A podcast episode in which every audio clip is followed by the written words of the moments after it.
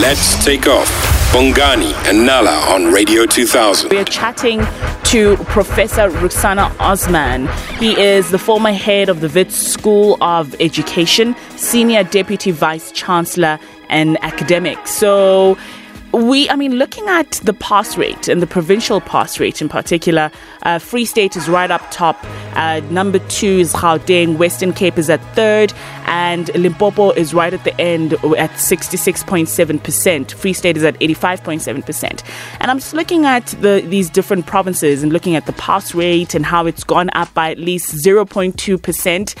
And I just want to say, you know what? The matrics of 2021, you did it that's all that matters. You know, you did it under all of the tough circumstances, you made it happen. You were there, you showed up every day, and no matter what the result is, I think a lot of times we get too attached to the results, and sometimes it's about that journey. So let's welcome you, Professor. Thank you so much for joining us. It's a pleasure, and thank you for inviting me. So, I mean, your impression of the 2021 matric results, all things considered, how did it all go? I mean, like you, I think uh, we have to have some kind of a celebratory mood to say yeah. um, the youngsters really showed up. They showed up for exams, for the work, and of course right. the teachers who ensured that all of this happened.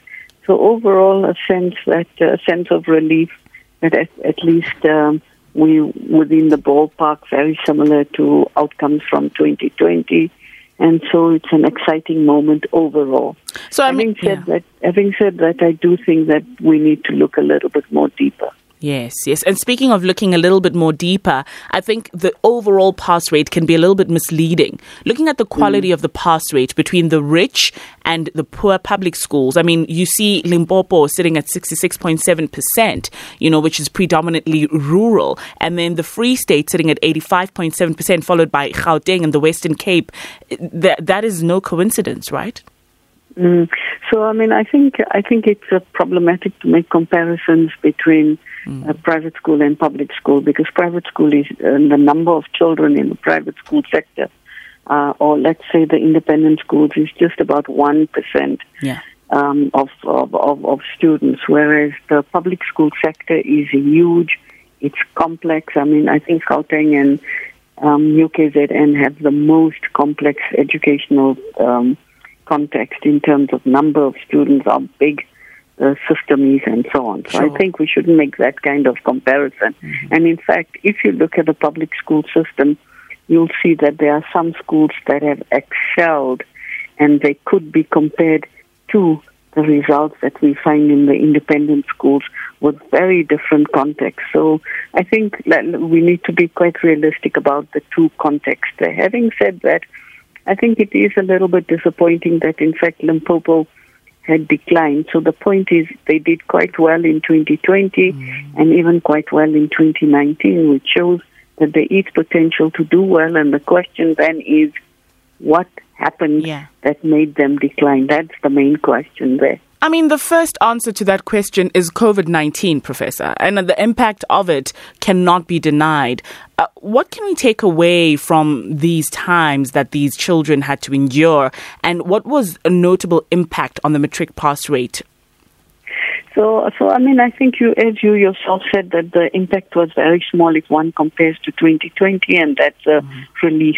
But I do think that individual students really struggled um, there were lots of personal struggles for students. You pointed out the issues around poverty, uh, home circumstances, violence, all of that. So I think the takeaway message is that in, in, in sectors where we've done really well, we should be learning from there and look at some of the best practices.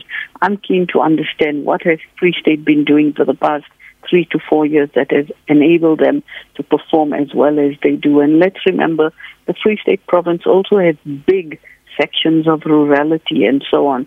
So what did they do that enabled them to perform so well? But our takeaway message is that we do have resilient children in our communities.